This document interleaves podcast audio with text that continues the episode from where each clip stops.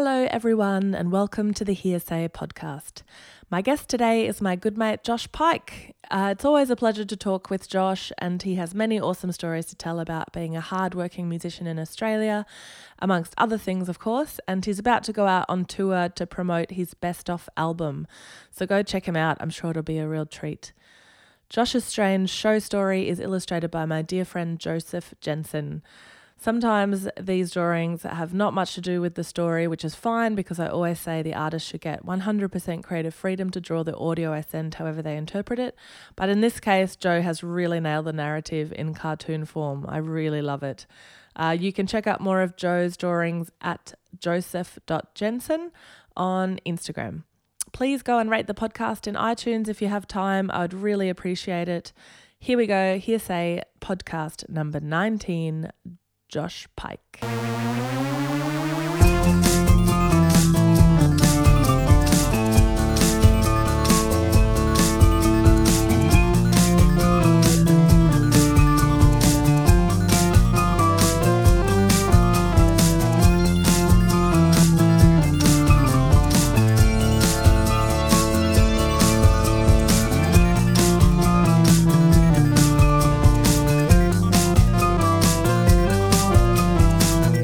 Hey, Josh.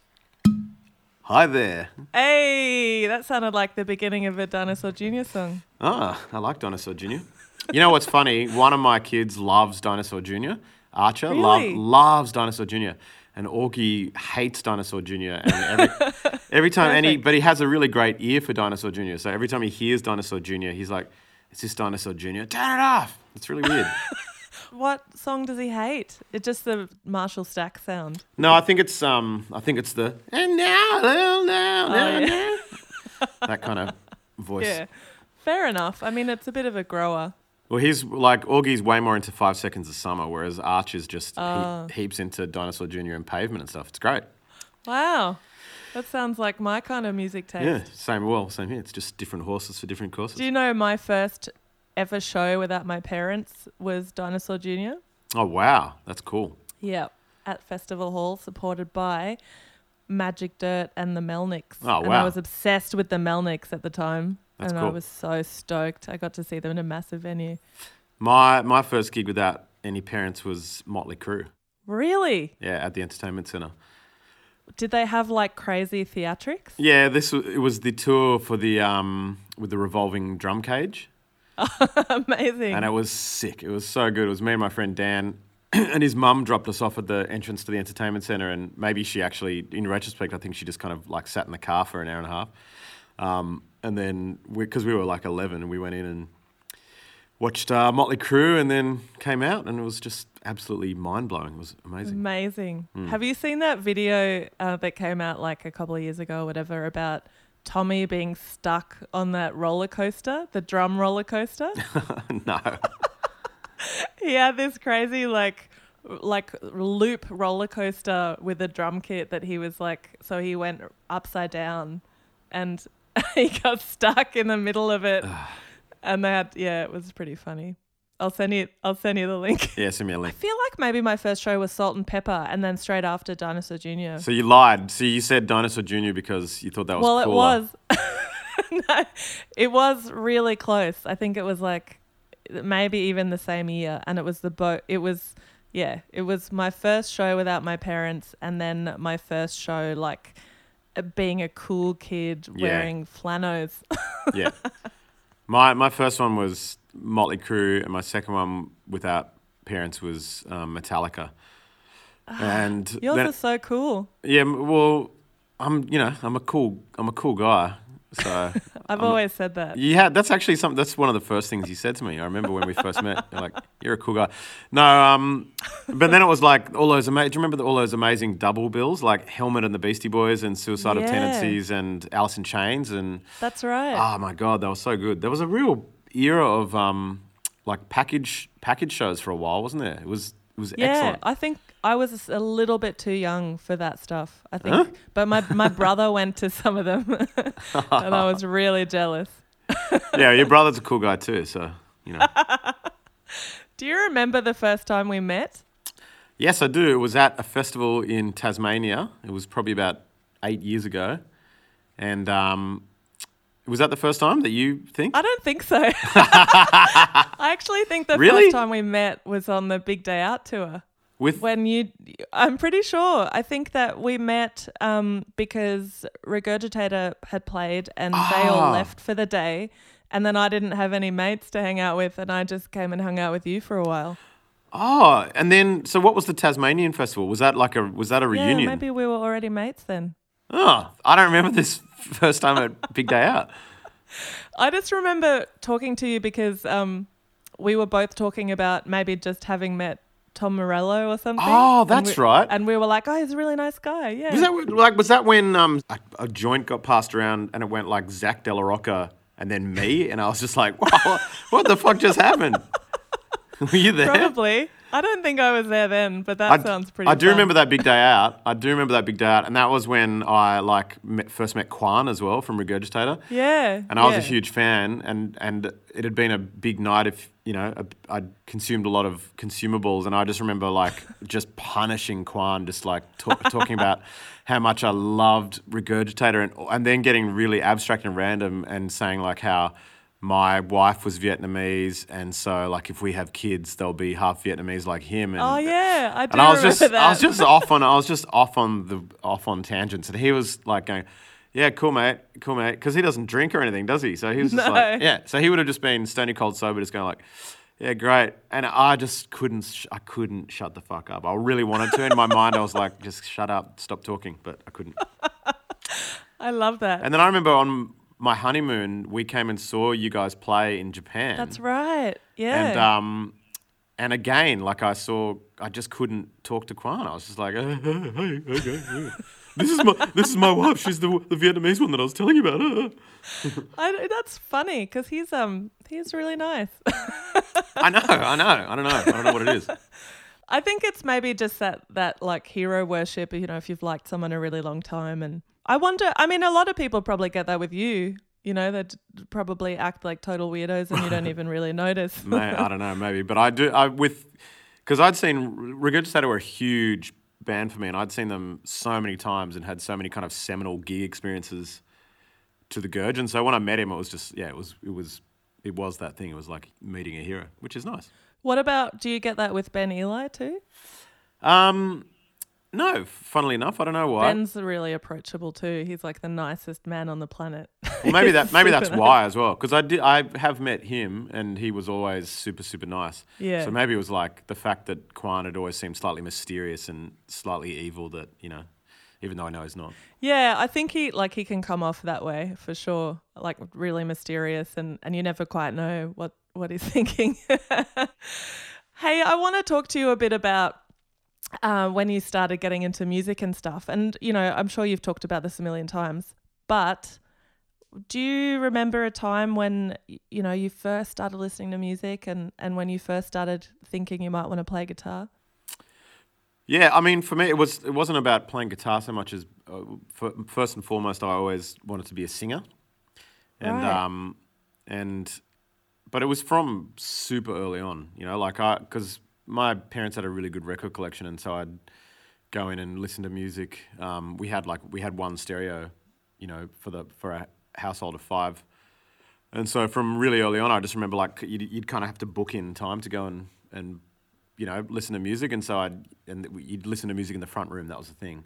So you could you could close the door, and I'd go in and like just go through my parents' vinyl collection. And so you know from that from the time I was sort of seven or whatever, I'd go in and Uh, you know until I was in my mid teens. You know until I was you know had a stereo in my room and everything. I'd just go into the front room and just trawl through their records and ex- explore all that stuff. And it was it was really great. And as a, you know, as an aside, I do wonder what the next generation of kids' version of that's going to be. If it's going to be because you know it was a, my experience was highly curated because it was my parents' record collection. So there was yeah, that's right. there was only a limited amount of stuff that I was listening to, and it was all really good.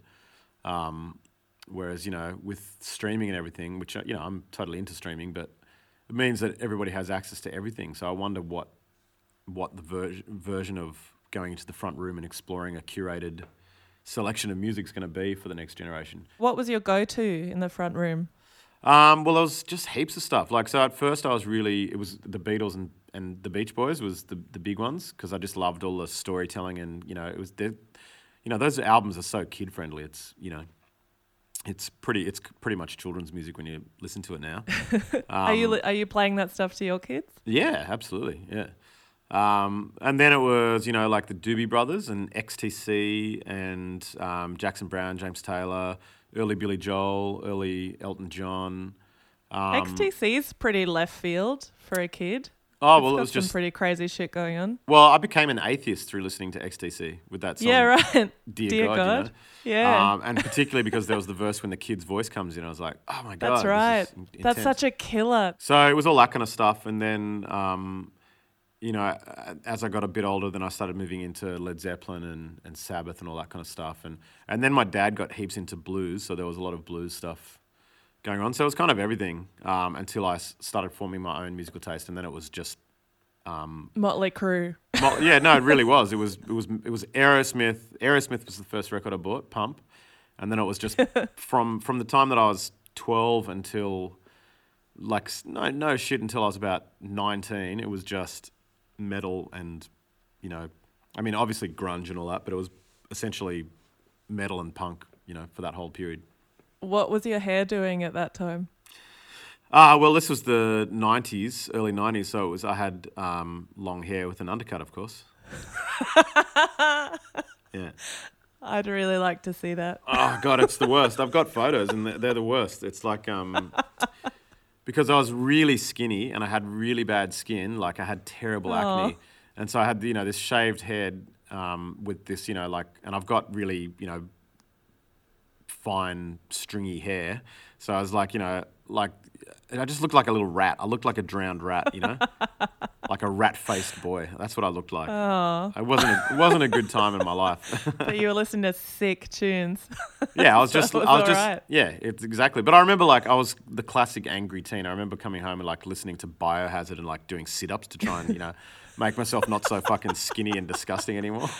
Oh, well, that seemed to have worked to a certain extent. yeah, yeah. I mean, I'm, um, yeah, I, I got a wife. You know, I got a wife Yay! and kids now, so and kids. You something worked out. Yeah. Um, so tell me about when you wanted to start playing guitar then, after you decided you wanted to be a singer. Well, that was when I was about um, 14, and my so I'd been in a band for you know three years by that point. I was you know joined a band and was the singer, and um, and it was then we went to high school and we sort of fandangled our way into getting music credit for for playing in this rock band. We had you know we played at assemblies and stuff like that, but I was always just singing, and it was actually my mum that said you know like if you want to, you know if you want to be in a band, you know you're probably going to be more of a contributor if you learn how to play an instrument. And I was like, yeah, fair enough. Smart so lady. yeah. So I took guitar lessons for about six months, but I just I just didn't really like classes. But um, and he was a great teacher, this guy as well. But I just I've never really enjoyed learning stuff in that context, you know. So I I, I kind of learnt bar chords and a few chords and what I needed, and then I just um, learnt three Soundgarden songs which are in drop D. and then and then I just was like, all right, that's all I need to know, and then I just quit. and then I still play in drop D to this day. Do you? I didn't know that. Yeah, yeah. Every song that I've ever written has been in drop D. Really? Um, yeah, every song, and so all my solo stuff is in drop D. Um, Wow, it's, I didn't it's know from that. learning. Yeah, yeah, it's from learning Soundgarden songs, and then I so I stopped classes and I just developed a style from playing in drop D, and um, and that's when I started writing songs. So I was about fifteen when I started writing songs on guitar, um, and yeah, and that's that's that's how it happened. Soundgarden. Amazing. And when so when Hmm. did you then decide to sort of go finger picky acousticy? Well, that was that was another kind of um, revelationary moment where I was. It was after high school, so I think I was 19, and I was working at this um, car wash, Yeah. and it was really shitty, hard work. You know, it was like you'd you'd work for eight hours and you'd get a 10 minute break in the middle of the day. That was pretty much it. It wasn't a great job. I'm not sure why I was doing it, but anyway. um, but I had this van. I'd bought this van, and um, I had a mattress in the back of the van, as you do. And I was like, in my 10 minute break, I was lying down in the back of the van. I was listening to Triple J, and Elliott Smith's Waltz Number Two came on. Oh, great song. yeah, and it just changed. It just something in my mind flipped. You know, I was like, oh my god, and it was.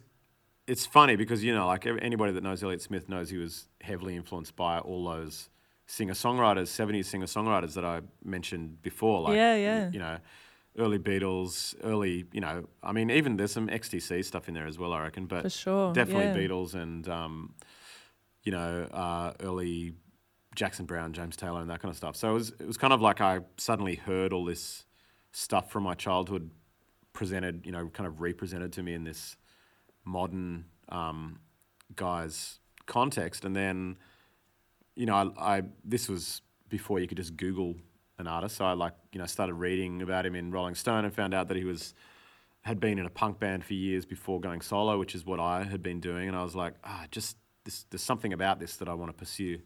So I listened to Elliott Smith heaps, and I started kind of playing guitar like. Well, I don't play guitar any anything like Elliott Smith actually, but I started writing songs that were kind of had that more um, narrative driven thing as opposed to kind of like angry guitar music. Yeah. yeah, but I mean, it was you know it was still another another eight years before I did anything with that stuff. But but that's when it kind of started.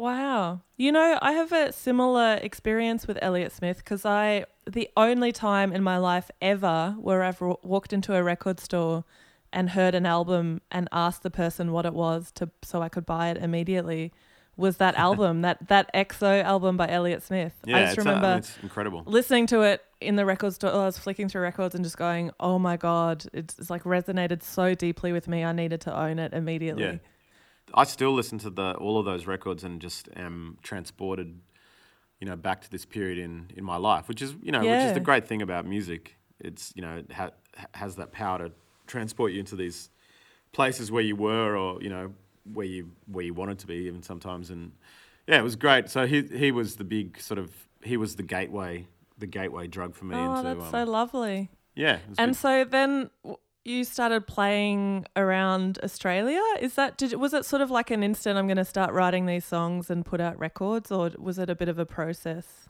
No, it was definitely a process. I mean, that, that happened when I was 19, and, and I didn't go even start to play solo stuff until I was 24.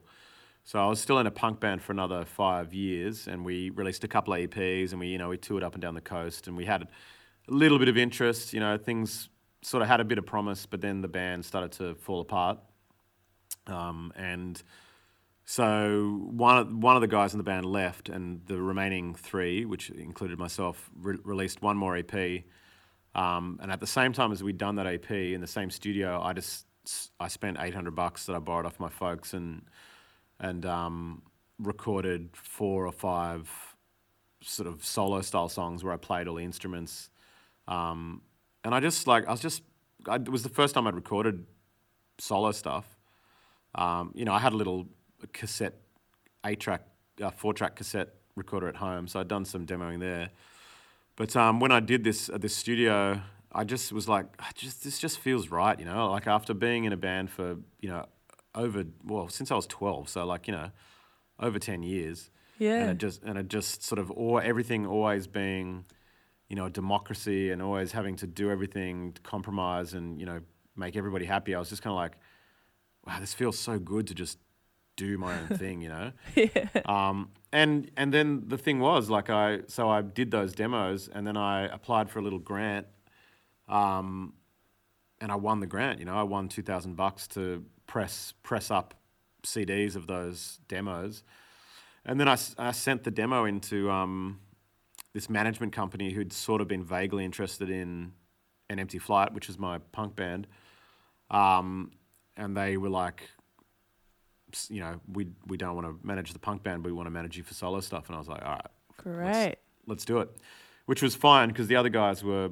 ready to quit, and that but they went on to play in my solo band for two years before, you know, Oh, completing their university degrees and going on to very successful careers. So it was it was a it was a kind of nice, it was a pretty smooth. Well, it was a, an incredibly amicable transition into that, so that was good. that's great. That's the best you could hope for. It is, yeah. But I mean, and then it took another four years of being managed.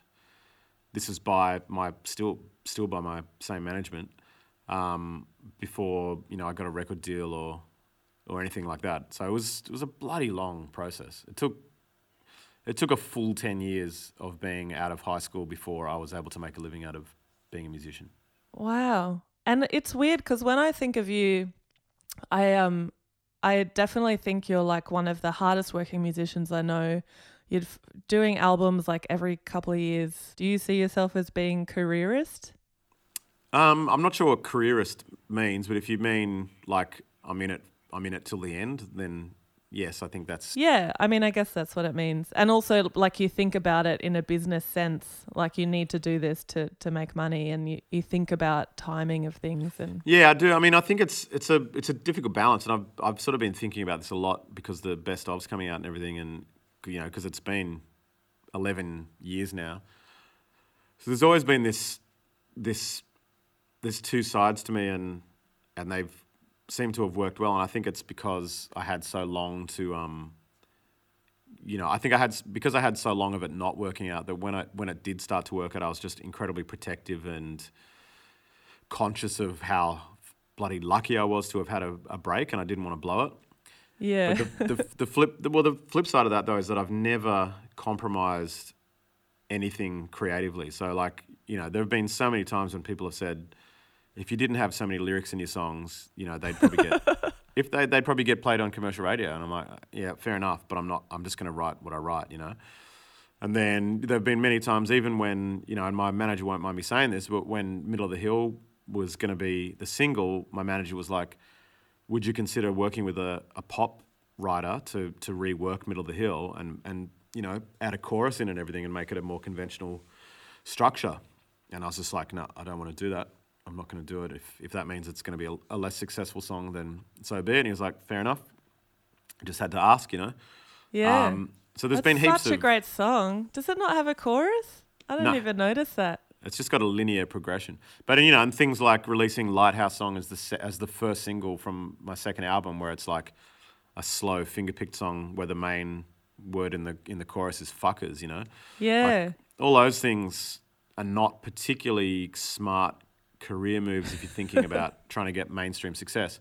But I think in terms of the career that I wanted to have, they were the right moves. You know, so yeah, it's kind of that that balance between trying to stay true to your creative vision, but also then having to think about how you're going to make that work in terms of earning a living. You know, which was I think people people want authenticity. I think that's the the bottom line. yeah. And you're nailing it. Smash, I'm smashing authenticity, mate. Well, how do you feel about censorship in the Lighthouse song? Because you have a version where you don't say fuckers. Well, that was yeah, that was for um, Radio National. Um, Right. You know, I think it's it's, I you know, it's fine. I mean, I sing. I always think of like, um, you know, things like radio airplay are basically advertisements for your career and your live show. You know what I mean? Yeah. Um, and so if you know if you have to edit out a swear word, I never changed the words. I just edited them out. Um, and you know if that's the case, and it means that it, the rest of the song gets played on something like Radio National, and then people come and see your show and hear you say the real version, then that's that's fine. It's like singles, you know. It's like radio edits as well. I don't really have a problem with radio edits because the I I think of radio airplay as advertisements for, for your the rest of your career because that's that is pretty much what it is, you know. radio edits shit me. I think that like if if if mainstream radio can play Bohemian Rhapsody, I think why should anyone else have to edit their songs? I know what you mean, but I think you know in all facets of life there are some things and some groups that just get a pass on stuff, and you know. Bohemian Rhapsody, it's you know, it's a that's a pretty big song. you know what I mean? It is. uh, it's a pretty popular song. It's like um, you know, Stairway to Heaven as well is really long. But I just I just think that, you know, um, you just if you think of radio airplay as pu- purely a means to an end of getting people to hear a sample of your work, then it kind of as long as you're not comprom- this is the, it's a it's a hard thing to define, but as long as you're not compromising what you as the songwriter considers to be the integrity of the song, I don't think it matters. So for me, the word fuckers in the Lighthouse song is not that's not the core message that I was trying to get across in Yeah. in, that- in that song. You know what I mean? That's kind of like I don't know. That's the that's just the way I needed to express that particular sentiment. But the you know the the core of that song for me is is what's around the word fuckers anyway. So yeah. That's true. Do you um so people mention to you a lot that you have too many lyrics in your songs?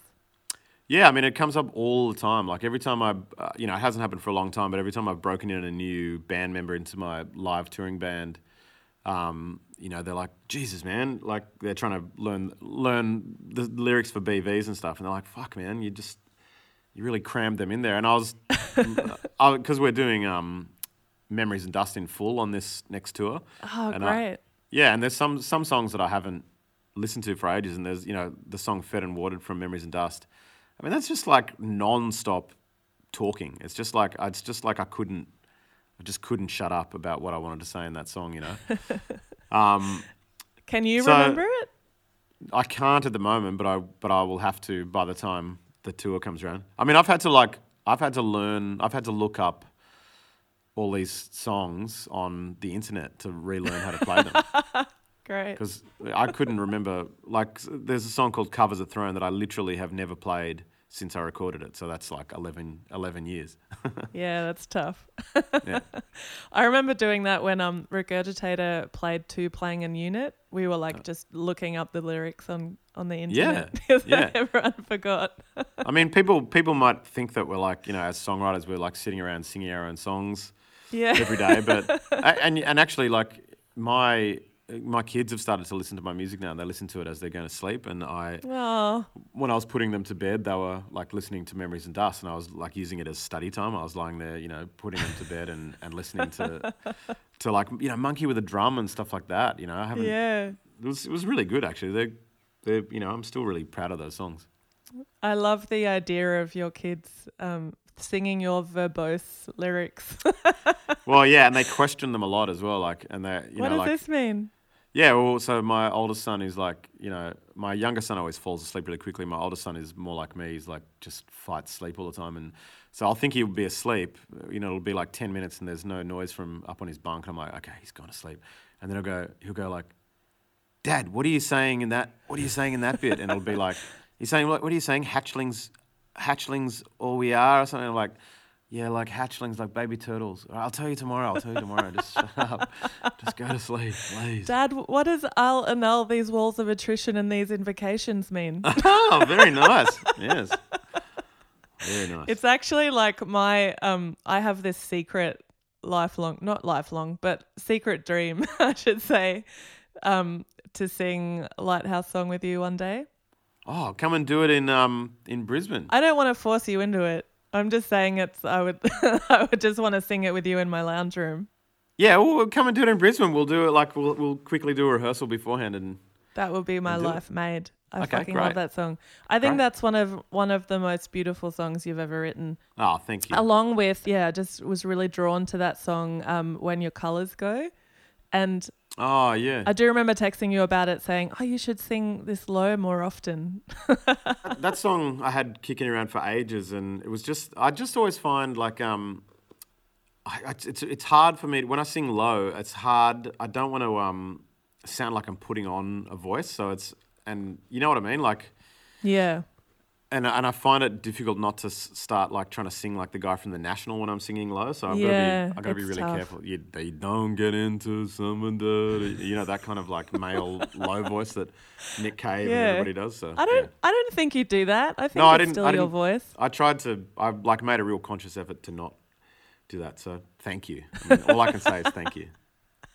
I um I recently got to sing the Velvet Underground and Nico album with Regurgitator, and I got to be Nico, What and the that whole was the whole album? yeah Oh, yeah. wow. So we we played it at um NGV and then at um Mona Foma, Oh, cool. and it was really funny because I had to sing so super low to sing those Nico songs, especially All Tomorrow's Parties. Mm.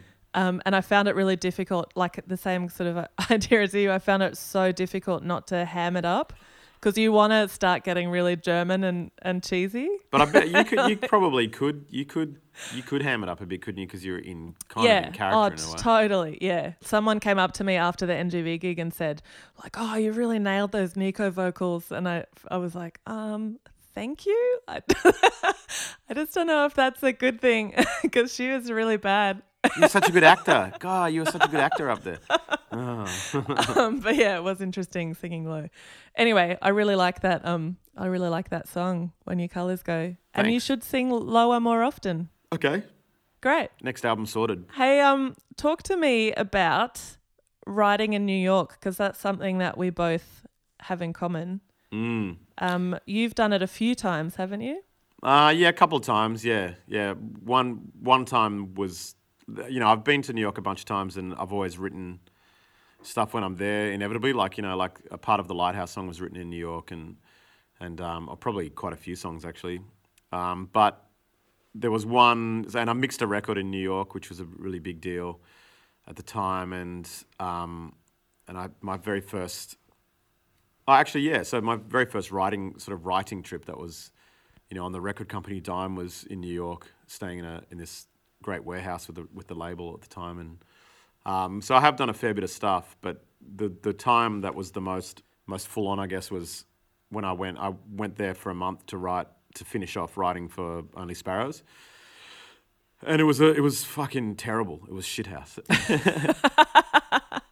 it was Why? well, it was good for like it was good for creativity, and it was good for um, basically making myself as depressed as I possibly could be in order to write Oh. songs. But it was it was a bad idea. It was like it was it was just an ill-conceived idea because it was I, my I just had a kid, so my first son was four months old, and I'd taken four months off everything, touring and everything, just to be at home. So for four months I was home every day with my baby, and it was amazing and beautiful. And then I, I knew that I needed to finish off the record, and my wife was like, I, I said like, I need to. I think I need to because we lived in a flat, and I just needed some space because my I'd had previously the second bedroom, which was then the nursery, had been my studio room, so I I didn't have anywhere to kind of work out of, right? I remember you saying that you just set up your studio and then you guys had a baby. Yeah, yeah.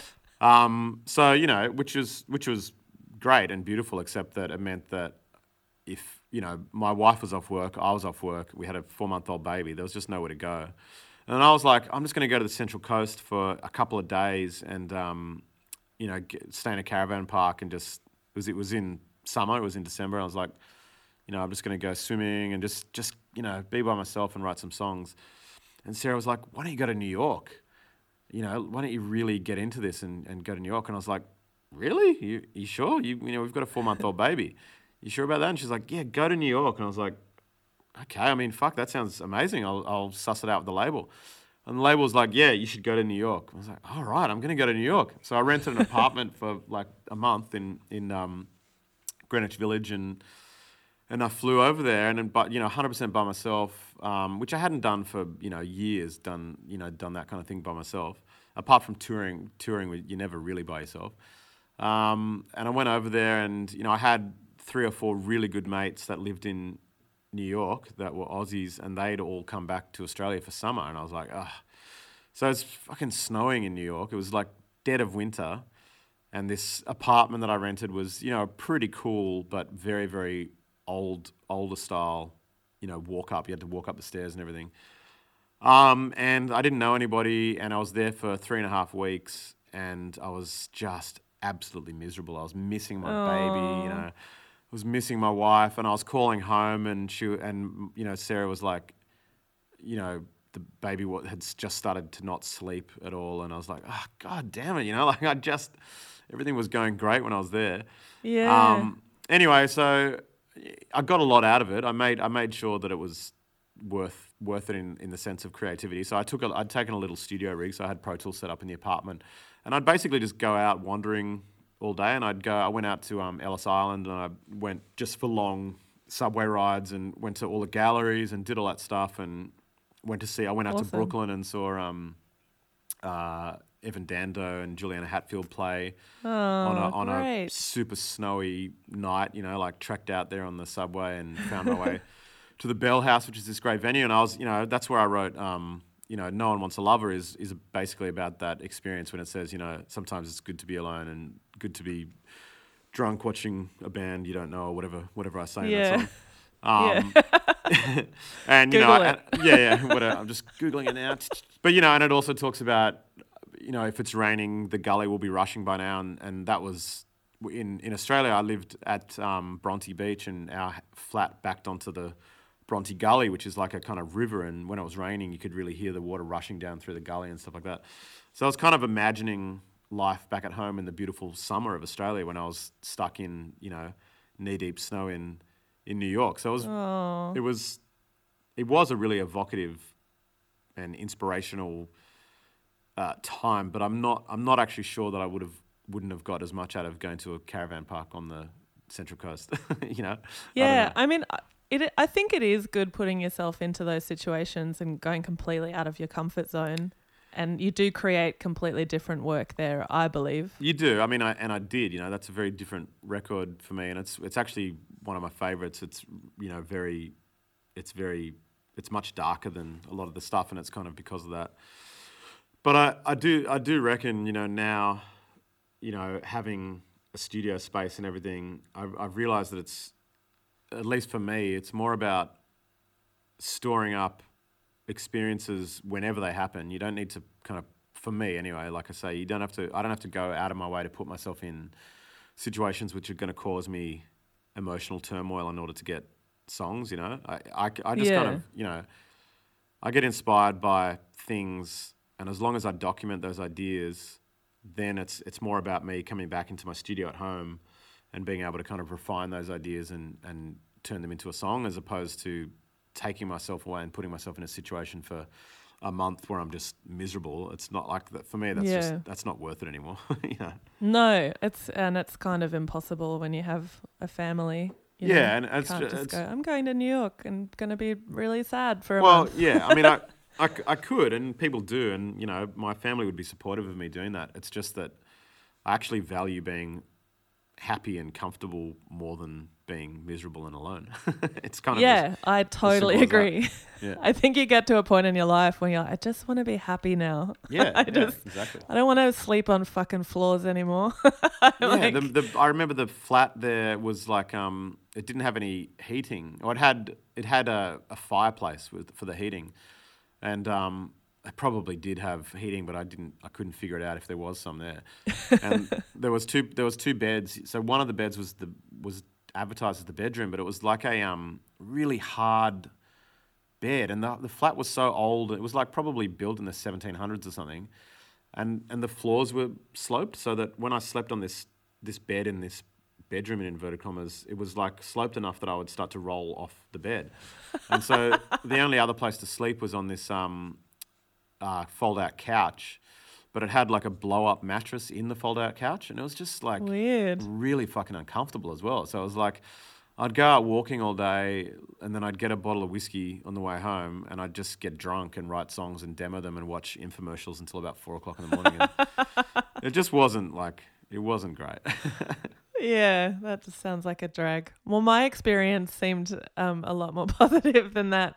But I probably didn't get as much work done as you because I was like, I knew a lot of people. well, yeah, but that's that's why I'd chosen to go there is because all my previous experiences of New York had been amazing. You know, so the Yeah. the, the time before that, um, I'd been there with my wife, and we'd we'd um, stayed in this apartment of this relatively successful author that my wife knew, um, who wrote, you know, Nick and Nora, you know that that Yeah, book yeah. that got turned into a movie. So Sarah knew her, and so we stayed in her apartment while she was somewhere in California in in ups in uh, you know Upper West Side. So we had this great apartment that we were house sitting, and we you know we knew heaps of people there. All the friends that I was trying to hook up with in, in the December that followed um, went you know were there when Sarah and I were there. So we had this incredible experience where we were going out to dinner and going to see comedy and going to um, you know going to see bands and all this. And then the time before that, I'd been staying in bloody Molly Ringwald's apartment with um, what? with not she wasn't there, but like with um, my label at the time who who knew her or something or sublet it off her or something like that. Um, and I'd been mixing my record, and the time before that, I'd been staying in this in this warehouse. So all the other all the previous times were what you're saying, you know, like I was hanging out with mates, and it was so just you know stimulating and incredibly exciting and and happy and fantastic. And that's why I went there. That's why I chose to go there, and it was just not that at all. Oh, but it sounds like you got something really good out of it in the Yeah, end. So yeah. happy end. Happy Yeah, end. Happy happiness from happiness from turmoil. You know, that's what that's what we strive for. So you said before that you liked narrative based songs. Do you think that I mean I know a lot of your songs are narrative based, but do you always write autobiographically? I do, but it's on this um on this best of when I was going through. So for the second disc, which is all B sides and rarities and demos and stuff, I found I was look trawling through my hard drives for old demos, and I found this song called um, Coles Lane Crossing, which is probably only one of two songs that I've written uh, as somebody else, kind of thing. Um, so most often it's it's autobiographical, and if it's not if it's not hundred percent autobiographical, it's you know it's it's more or less based on my experience and then shrouded in imagery and stuff, so that it's it's not you know so it's In not so code. obvious. Yeah, exactly. Yeah. But um, yeah, I, I just I find it really hard to do what you know people like Paul Kelly and, and Dylan and everybody do, and write from another perspective. It's just it's it's a it's a different. Maybe it should be easier. I don't know, but I just find it difficult to sound authentic and difficult for it to not sound.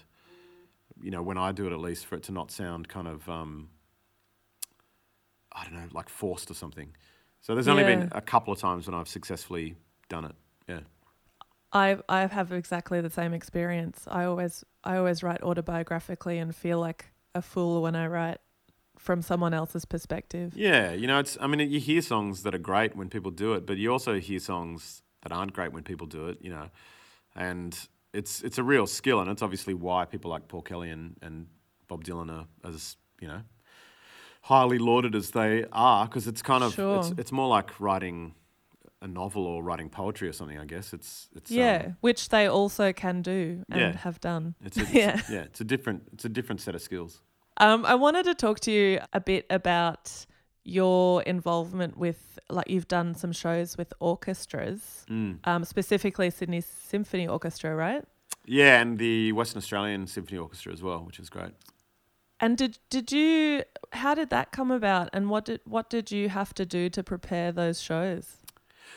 Um, so that came about just from me wanting to do it. Like I'd I'd always wanted to do it, and then you know, only the year before last, I was kind of in the in the position and had a catalog that was well known enough to kind of approach the SSO and say, you know, do you want to do you want to do a show together? It was it was kind of literally as simple as that.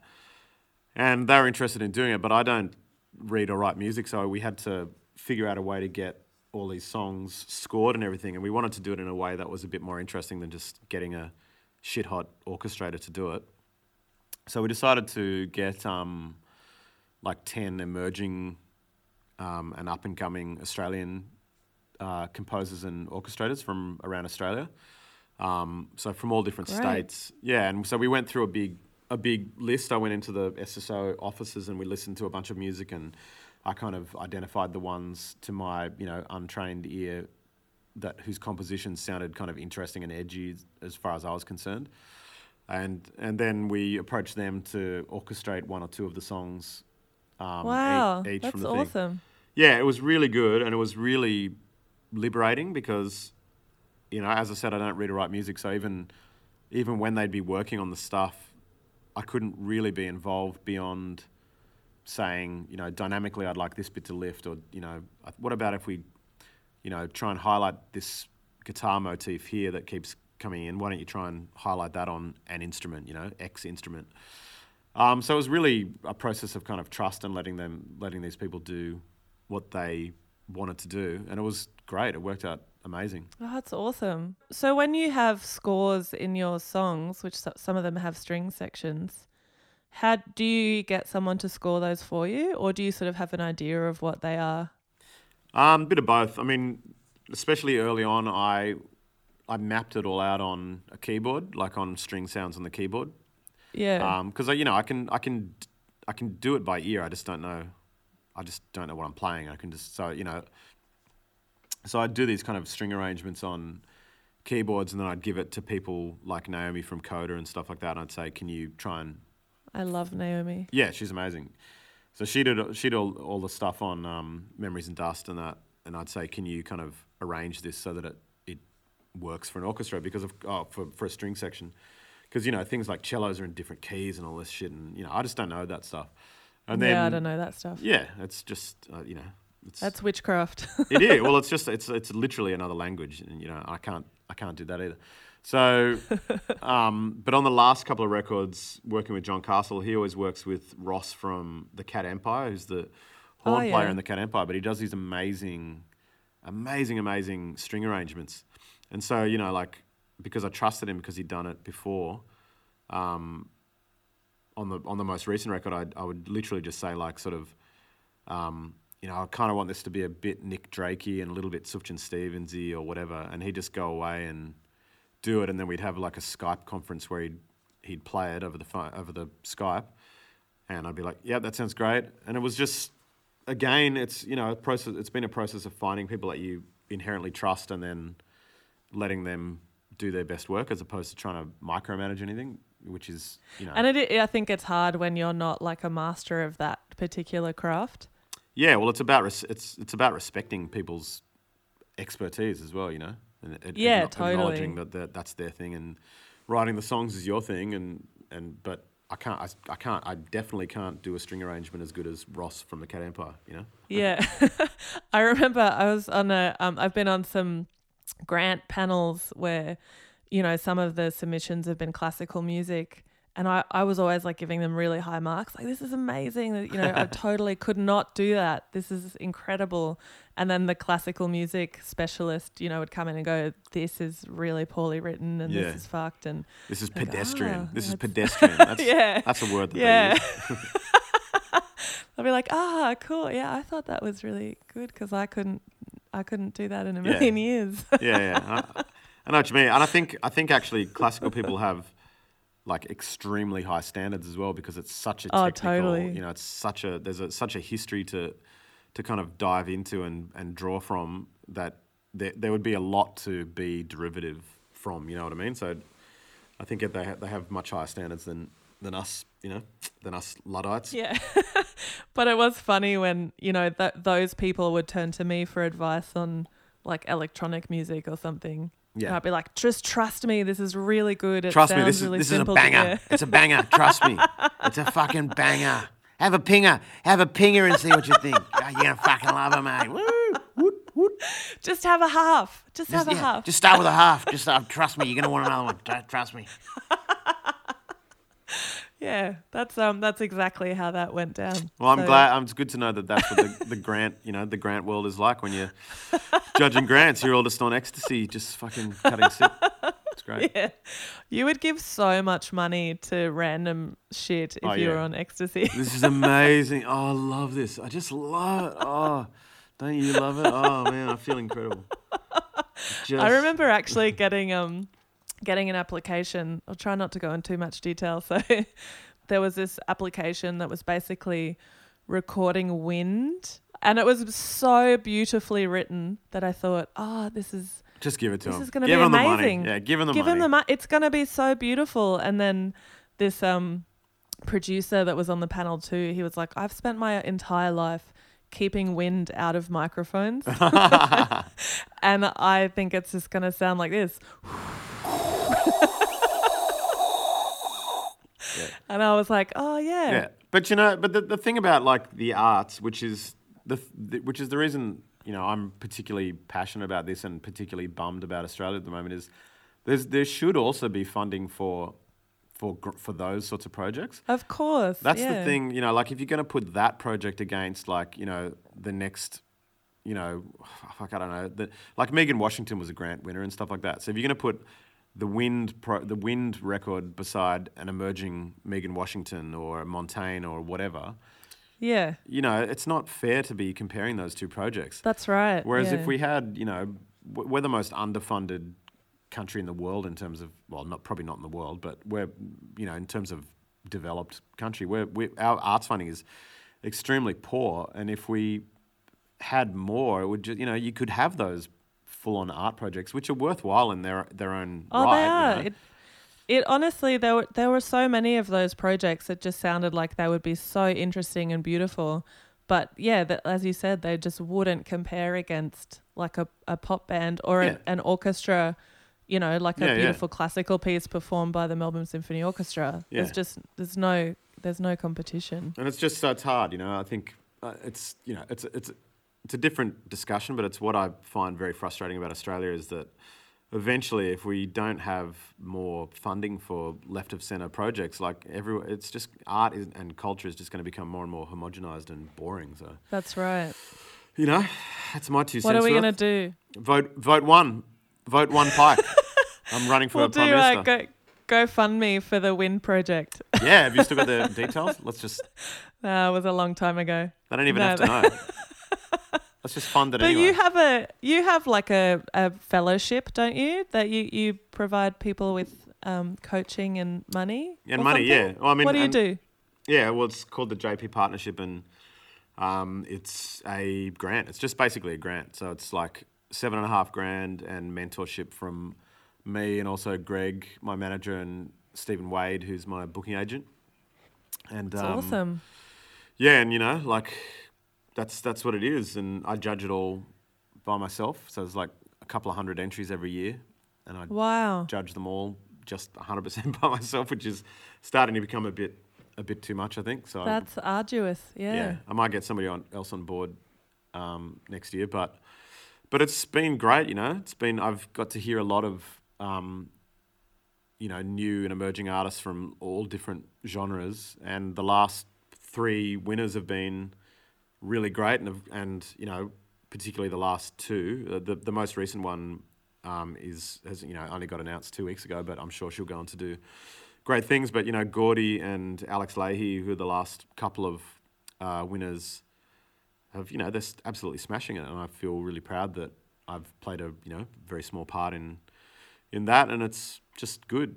It's just because you know I just sort of realised that there was a lack of of grant opportunities, and you know I was in a position to do something about it, so I just did it.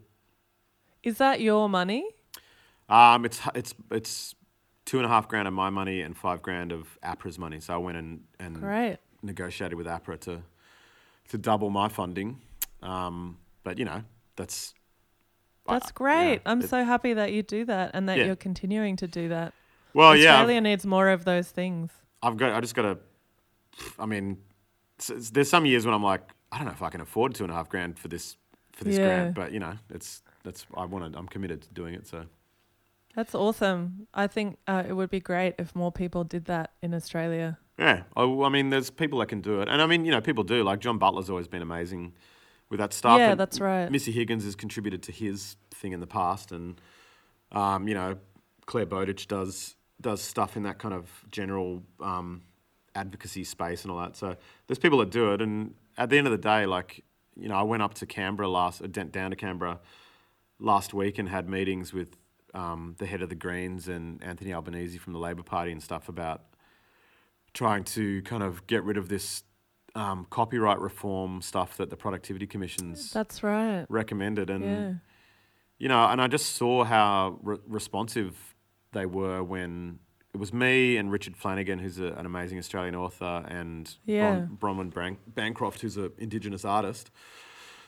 And they just, politicians just responded so enthusiastically when actual creators were talking about their lives and how, you know, how, how government legislation can affect their lives. Whereas if you just send other lobbyists up there, they just kind of zone out. So I think, you know, more, more artists and creative people should, should speak out about that kind of stuff because people actually listen. Yeah. Did, and didn't Kate Ceberano have a part in that too? I thought I read something about her input. Yeah, well, so many people have. I mean, I know Mark Lazotte and Jenny Morris. I was talking to Kath McCabe today, and she did she did a piece with them about it recently. And I mean, everybody's trying to get on board because it's, you know, it's bad bad stuff. So is it about blocking access to internet sites th- that enable copyright infringements? It's that that's that was one thing that they were trying to do a couple of years ago. But the, this most recent thing is there's two two main things, and it's called um, one of them's safe harbor, safe harbor, and one of them's called fair use. And so in America, they have a system called fair use, which means that um, people can take something which is, you know, the copyright is owned by somebody else, and they can, in certain circumstances, they can use it without having to pay a license fee or even getting permission from the artist um, under the US system, which is called fair use. Right. So, so that's sometimes fine. So, like in, in examples of if you're if you have a podcast like you do and you wanted to use a snippet of audio from from from one of my songs or a snippet of audio from an interview that I'd done with somebody else to to kind of highlight a, a point that you were making or something about me, then that that would fall under for, fair use, and you wouldn't have to get permission and stuff, and it'd be fine, right? Yep. But then if you, but then if you instead of making a podcast, if you just played somebody else's interview with me and said, and now here's my podcast, it's an interview with Josh Pike, and then you just played that interview, then obviously that would be bad, right? I mean, that's taking Yeah. somebody else's um, creative content, and in Australia you would have to pay a license fee, but in America sometimes that can fall under fair use, and so there's been lots of, and it would be up to the person that had done the original interview to chase you down and say, take it down, right? Which, which, which is hard for people to do. And there was a famous example of a photographer in America who'd spent years gaining the trust of these Rastafarians to do portraits of them, did this series of portraits, and then a, another artist called Richard Prince um, took this guy's photos and sort of paint did a couple of painting dots, blue dots, and you know like put a blue guitar in one of the Rastafarians' hands and called that his own artwork and was selling these artworks for like two million bucks. And Fuck. that and you know that's that's obviously a problem, right? So Yeah, that's that's that's fair use, and the Productivity Commission, despite America actually reviewing what they're doing and saying that it's not working, Productivity Commission suggested that we take up fair use, which is stupid. Um, and then the other big thing is safe harbor, which would extend the legal rights of people like Google and and therefore YouTube of using of never having to pay any money for the use of people's works on their sites. So you know, YouTube at the moment pays below commercial rate, but they do pay something for the use of Australian content on their sites. But if if Australia took up extended safe harbour, then YouTube wouldn't have to pay any kind of um, fee for all the music that they have on their site. And people, you know, YouTube is the, the most it's the most popular streaming site, and it it it, it carries ninety percent of the traffic and it pays out ten percent of the royalties compared to Yeah. Spotify and stuff like that. So you know, it's shit. You know, and it means that there's less money in the pool for creators to create art, and if there's less money in the pool, people take less risks. Like record companies and radio take less risks of supporting you know fringe artists, which means that eventually all art and music and culture just becomes homogenized and boring. I was under the impression that YouTube only paid if you got a certain amount of views. Is that right? Uh, I'm not sure, but I think what they're meant to do is they they pay some kind of fee for any any use of your um, content on, you know, so of your IP or whatever. yeah, yeah. So, but it's but it's way below commercial a commercial rate. That Um, sucks. and if and if they extended safe harbor, it would it would not just be, Be low, it would be nothing.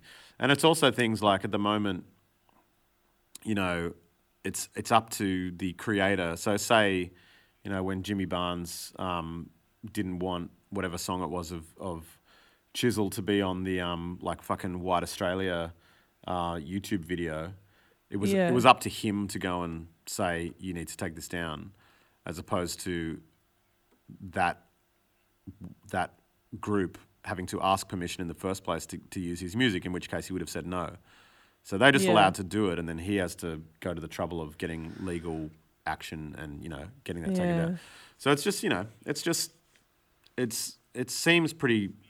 I don't know enough about it to to know why this isn't possible, but to me it seems like it should just be the job of the government to say, all right, Google, if you want to use all this content that everybody's making, because it's not just music. It's like, you know, Google. You can you can um, get around any paywall for all journalism and subscriptions. You know, journalism sites by googling articles, right?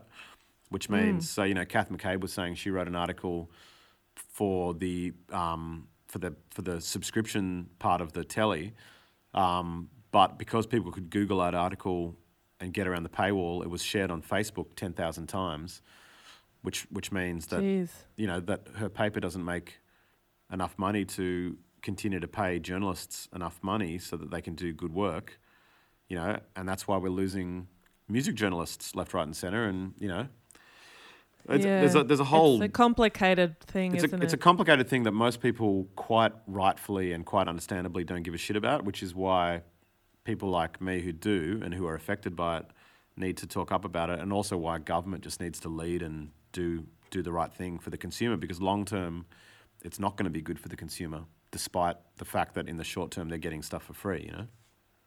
Yeah. Well, long term, the consumer's going to get shit all. Exactly, and they and what they get is going to be of terrible quality as well. So that that's why that's why I say vote vote one for Pike next next got my election. vote, mate. I'm running. Uh, my whole policy stance is just going to be about um, grant like funding for the arts. It's going to go down really Great. really well. Yeah. Well, if I was an Australian citizen, I would vote for you. oh, that's right. You're a Deutschland. A Deutschlander. I'm a Deutscher. Ich habe ich habe eine große Schl Schlange. uh, wie komme ich am besten zum Post bitte? Ja. I love the things that people learn in German. Well, I was, you know, 15, a 15 year old boy in uh, German class. That's what you're going to learn. perfect. It's perfect. I love it. Um, hey, tell me your story of your worst or strangest show experience, or just the strangest thing that's happened to you because you're a musician. All right. So, the the strangest thing that's happened to me on stage was it was awful, but it was it was um, it was actually on the last regional tour that I did. Oh no, what Um, happened?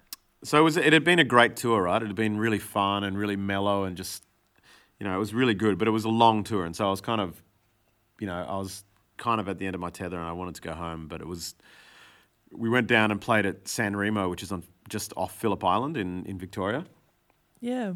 And um, I've played there a bunch of times before, and it's always like you get a great crowd, but they're rowdy as fuck, right? Which is fine, you know. That's that's fine. I don't mind a rowdy crowd. I can kind of get into that. But this Yeah. this night, for whatever reason, it was just it was mental. It was like they were all on ice or something. I don't know what was going Oh on. no. Um, so I was tired. You know, it was the last gig of, of a four day run, and it had been it was the last week of a sort of six week run, right? So I was down there, and we sound checked, and the numbers were good and everything. So it was going to be a good night. I was like, okay, this is going to be great. Great way to finish finish this week. And I started playing, and I was playing solo, right? So it's you know that can be a challenge with a rowdy crowd, but I've figured out techniques of getting around that over the years. And you just you know- yelling. No, just just kind of just kind of going with it, you know, like not not Yeah, yeah. not trying to make people shut up and just going going with the vibe and having fun and whatever. So it, it was really rowdy though, and at one point, I don't know what happened, but the crowd, this group of about eight people, just started, um, just in the middle of. Oh, that's no, that's right. That's what happened. So I was doing this loop pedal thing, and I was doing hand claps into the loop pedal. So I was going like, you know, into the loop pedal. And that started looping, and the crowd started clapping along with it. And I was like, cool, that's a great vibe, this is awesome. But then these like sort of eight really hammered people started going, oh, Mickey, you're so fine, you're so fine, you blow my oh. mind. Hey, Mickey, hey, Mickey. And I was like, okay, that's kind of funny, yeah, I get it. I thought they were going to do it for about 10 seconds, but it kept on going and going and going oh, and going. No. So eventually I just kind of stopped the loop and I was like, all right, okay, I get it. And there was, you know, this was eight people and then the rest of the crowd was on, on my side. And so they were kind of like, ah, fuck, dudes, shut up. So anyway, there was that. So I, you know, sort of handled that and I got the, got the show going again. And then it was the last song and it was Middle of the Hill. And these people had just been doing this all the way through, being really rowdy, dancing to my songs and singing all the words. So they're like, they were fans, but they'd be singing they'd be singing arm in arm, facing away from me into the crowd, you know, like. Ah, jerk fans. so it was just, I was kind of getting, it was getting on my nerves, and so I was came to middle of the hill, it was the last song, and I started playing, and then these people just like um, stormed the stage. These eight people, right? And I was like, ah, fucking hell. So they started dancing behind me. I was like, And I was like, all right, I'm just going to go with this. And I was like, cool, you know, come on up, guys. Let's, you know, let's make this a great finale. I love that it's like not at all a dance song either. No, it's just, no, not at all. And it's just me up there solo. So I start playing, but then they're all so drunk, drunk and hammered that one of the, uh, one of the people, this lady, like stepped on my mute pedal and so muted, muted the song halfway through. And I was just like, oh, fucking hell, come oh, on. no. And then she, she like stumbled and unplugged my guitar, and I was like, oh my God. So the, the song was, had stopped dead, you know, halfway through. Oh, And I was like, oh, fuck. So I like had to bend over and plug my guitar back in. Yeah. Whilst I was doing that, this guy comes up beside me and just puts his arm around me and starts going into the microphone. Oh, Mickey, you're so fine. You're so fine. You blow my mind. I'm Mickey. And I and at first I was kind of like, ah, yeah, funny mate. And he and the thing about him as well was that he was quite old, and I didn't. He was hanging around with all these younger people, and I was just kind of like, oh, there's something about you that I just don't like. And he just kept on doing it, and he's smiling this weird kind of leer, like he's so hammered. And something in me just snapped, and I just turned around and I punched him in the throat. What? and it was awful and i feel deeply ashamed of myself but i just like i did a like a an open palmed throat punch at him. And i and i and then i pushed him into the crowd that had come onto the Oh stage my and he God. and he fell over onto the ground. He was like whoa whoa whoa. And then i was all my adrenaline was up and i was like oh god what, I, what am i going to do? I've just like punched throat punched a guy on stage in front of all these people. And the security came up on stage and like took him away and i was like I, how am I going to recover from this? And I was just standing, everything, the whole room was, you know, there was like 300 people there. The room was dead silent, and all the people on stage were dead silent. And I like went up to the back to the microphone. And I was like, "Okay, guys, let's get back into this." Woo! And I started playing the song again, and then like sort of 30 seconds later, everybody kind of like started getting back into it. And then the show finished really strong. And then like as, as soon as it was over, I just like went straight backstage, and I didn't come out for signing or anything like that. 'Cause I thought he, I thought he was going to probably like deck me as well. So I've never been in a fight or anything in my life, and it was very out of character. Um, Wow. Yeah, I was going to say that is not something I could ever imagine you doing. No, and I felt really, really ashamed as well because I don't like violence at all, and it was, you know, Yeah. But it was just something about the guy being in my fucking personal space like that, on, you know, on my stage, interrupting my work, and it was just something about it that just made me made my brain snap, and I just, yeah, just hit him in the throat. Wow. So That there is you go. so crazy. I would have loved it if you had like come back to the microphone after all that and just gone, "Hey, Mickey, you're so funny." that is totally what I should have done. Because that would have been like a fuck you to him as well. Be like, yeah, you fucked with me, but now you know what you you know the only thing that I was annoyed about was just that you were singing "Hey Mickey" and not me. Because that was my gag, man. That was my gag. But wow, that is such a crazy story. I can't believe that happened. Yeah, it was I can't on. believe it wasn't in the news. Well, I was like, I was really worried. Like, When I got backstage, I was like, oh fuck, I bet somebody filmed that or something. You know, like somebody must have filmed that. Um, and nobody had, thank goodness. But and you know, I because there was a few like really um, amazing fans there that you know, like the friends of Josh Pike, um, girl Sabi and stuff like that. You know, there were some fans there that I knew well that that had seen. And I like sort of you know texted them and apologized and was like, I'm sorry you had to see that. And they were like, no, no, it's good, good on you. So it was, it was not cool. I don't, I don't feel proud of myself and I don't condone violence of any sort, but I don't know. I felt, I mean, I sort of did feel threatened in a way. Like the guy had his arm on me and it was, Yeah. I just didn't like it. There was something about it that creeped me out to the point of responding instinctively. And that's what happened. Well, yeah, it just sounds like an out of body experience where you just can't quite explain why you reacted the way that you did. Yeah, it was just. It just I- I don't know. There was something phys- th- about the physicality of this guy and my so close to me. I just just needed him away from me, and that was the quickest way I knew how to, to get him away. Yeah. Well, I can't wait for someone to draw that picture of that story. oh, is that what you do? You get somebody to draw it? Yeah, I oh, do. Oh, wicked. Okay, great. Someone's going to have a wait to see real tough Josh Pike moment. It's good. Good for my cred. Good for my street cred. Thank you so much for doing my little podcast, Josh. It's been so nice just to talk to you. My pleasure. It's always a pleasure. And um, I'm looking forward to seeing you hopefully next time less drunk than I was last time. Yes, well, don't you can be as drunk as you want because you're going to get up and sing Lighthouse song with me in Brisbane. You're going to regret this. No, I'm, I'm not. I'm not. It's a verbal contract. Yeah, so maybe maybe we can you can do it, and it'll something will happen. It'll be really weird, and then that can be your weirdest gig experience. yes, you can interview me. Sounds good. Hey, when does your tour start? Um, kicks off on the 28th of July and goes all the way through August. Great. I'll, um, I'm looking forward to seeing the show. I'll see you soon. See ya. Bye bye.